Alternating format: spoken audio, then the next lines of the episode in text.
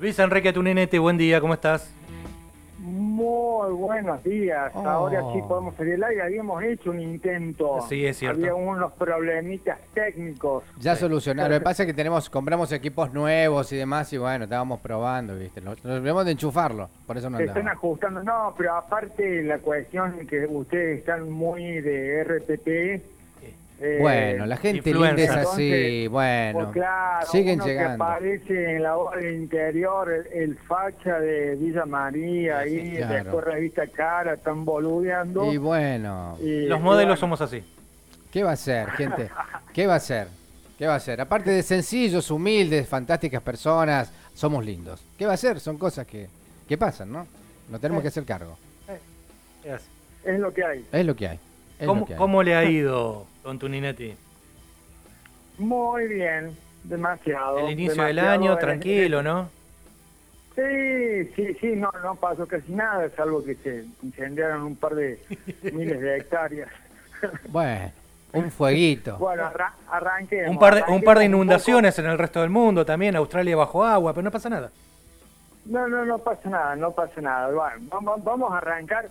La idea de hoy es poner en contexto algunas algunas cuestiones que, pasaron en estos meses, ¿no?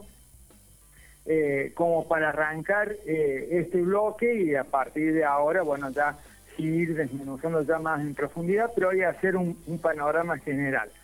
El, a finales de año, cuando estuve presencialmente en el estudio, estábamos hablando que se perdía el estado parlamentario de una ley fundamental, que era la ley de humedales, ¿no? Y que yo lo seguía, Sí.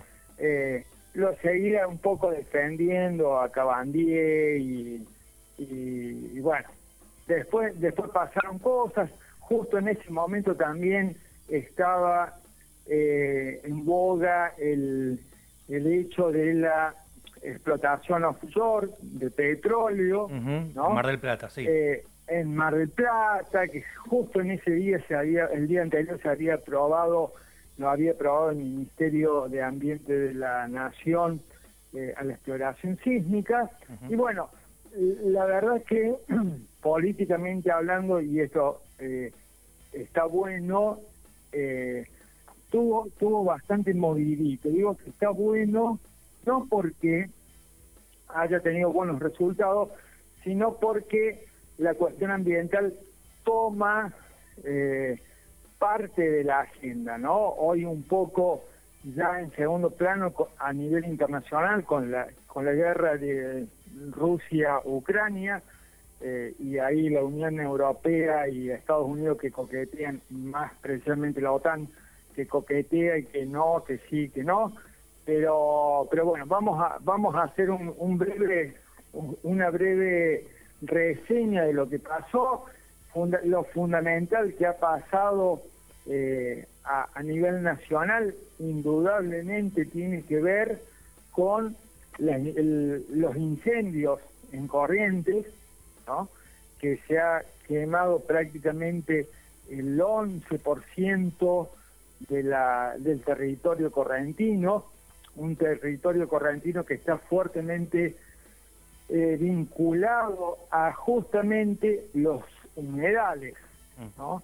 Eh, todos los políticos, todos los políticos de Corrientes habían eh, boicoteado, por decirlo de alguna manera elegante, eh, la ley de humedales eh, en, una, en un contexto muy complejo de múltiples causas, ¿no? porque no podemos hablar únicamente de un par de productores que incendiaron, sino que tiene que ver con modelos productivos, hay, hay siembra de, de, industrias eh, forestales con especies altamente inflamables en el territorio correntino, muy por fuera de lo que es los ecosistemas correntinos, lógicamente, pues son especies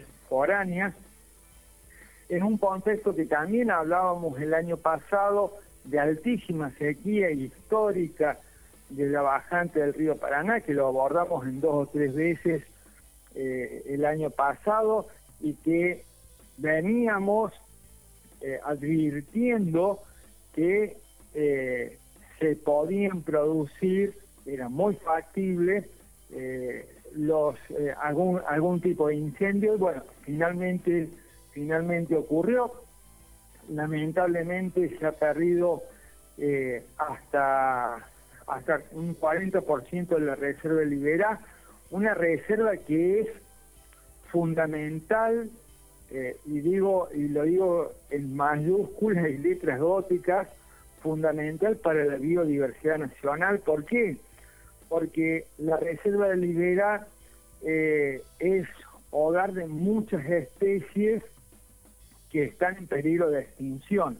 Se quemó el 40% Libera eh, entre las especies que están tratando de salvar los científicos y algunos grupos privados está el jaguarete, que están tratando de hacer cruzas genéticas, trayendo de Paraguay y de Brasil eh, ejemplares para cruzar con los actuales y de acá mandar a esos países, porque realmente quedan muy pocos y no, no, no se puede estar cruzando con las mismas descendencias, ¿no? Lógicamente, para que tenga una buena biodiversidad genética más allá de la especie. La cuestión es que, bueno, ahí hubo cruces que, que la Secretaría de Ambiente había mandado tarde, los, recursos que, que la provincia no lo había pedido, eh, que fueron los productores, que los productores acusaban al gobierno nacional, etcétera, etcétera. La cuestión es que es un fenómeno trágico, muy trágico, de múltiples aspectos que tienen que ver con modelos productivos que son inviables ya eh, en estas alturas de la humanidad, con un cambio climático que no genera, no genera incendios forestales, pero sí los aumenta y los potencia cuando se producen. Un cambio climático que ayuda a que no haya la, suficiente reserva de agua y humedad en los suelos, con lo cual hay muchísima más masa biológica para ser quemada, con más facilidad.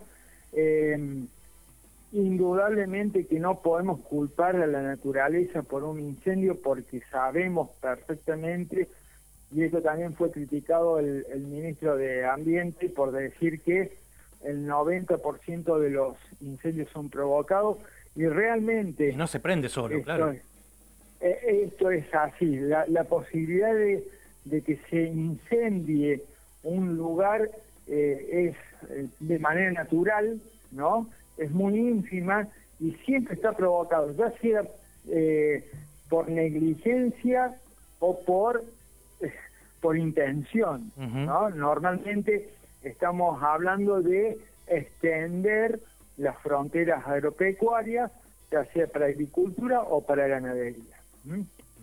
La realidad es que hoy, como dije anteriormente, se ha quemado el 11% del territorio correntino, eh, múltiples pérdidas biológicas, la biodiversidad se puede recuperar desde el punto de vista de especies, pero es imposible recuperar la pérdida genética, esto que hablaba, ¿no?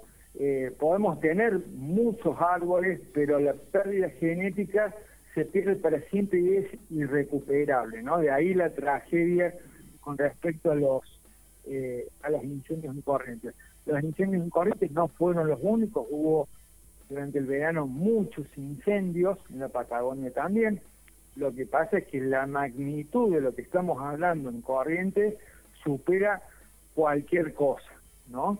Pero eh, no fueron los únicos, eh, se anunció un plan de restauración por parte de Nación, y en ese contexto también salieron las organizaciones, y acá va el enganche con lo que tiene que ver con las leyes, con la eh, con la ley de humedales, ¿no? Salieron las organizaciones a, a reclamar y a recordar que la, la ley de humedales viene a proteger todos estos tipos de ecosistemas. Y acá pasó algo muy interesante. ¿no?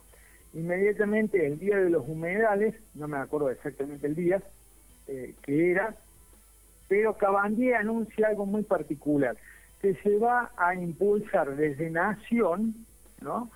Eh, una con todos los actores, entre comillas, y ahí explico por qué entre comillas, eh, una nueva, se va a impulsar un nuevo debate sobre la ley de humedales. Una ley de humedales que ya había perdido tres veces estado parlamentario desde el año 2011 que se está intentando impulsar. ¿Y cuál fue la crítica? Con toda la razón. Eh, en diputados, en diputados y senadores, ya fue debatida la ley con todos los sectores científicos, con todos los sectores productivos. Eh, tenía dictamen a favor. Es decir, la propuesta que tiene Cabandier de generar un diálogo, entre comillas, por la ley de humedales a raíz del Día de los Humedales, a raíz de los múltiples incendios que se generaron eh, en muchos humedales, es tirar para atrás directamente todo el trabajo ya hecho, que ya venía siendo gestionado y que había perdido a Estado parlamentario justamente por la falta de interés del sector político. ¿no? Lo que ocurrió se volvió a tener, se volvió a presentar hace la semana pasada, creo, o la otra, no me acuerdo, el diputado una reactivación del proyecto anterior. No sé, no sé cuál va a ser la postura finalmente que va a tomar el Ministerio de Ambiente, pero creo que ya habiendo todo un trabajo de antecedentes con respecto a, muchas instituciones, muchas organizaciones, muchos sectores políticos sobre un proyecto de ley que viene a proteger este tipo de ecosistemas eh, que genera, que abarca, eh, mejor dicho, buena parte del territorio nacional, ¿no? Eh, es mucho mejor que arrancar de nuevo de cero, que era la propuesta anunciada por el Ministerio, el Ministerio de Ambiente. Eh, un Ministerio de Ambiente que viene muy golpeado políticamente, justamente por lo que decíamos al principio, con esta de las explotaciones offshore, que finalmente fueron eh, presentados amparos eh, en, la, justicia para que se frenaran las obras. el,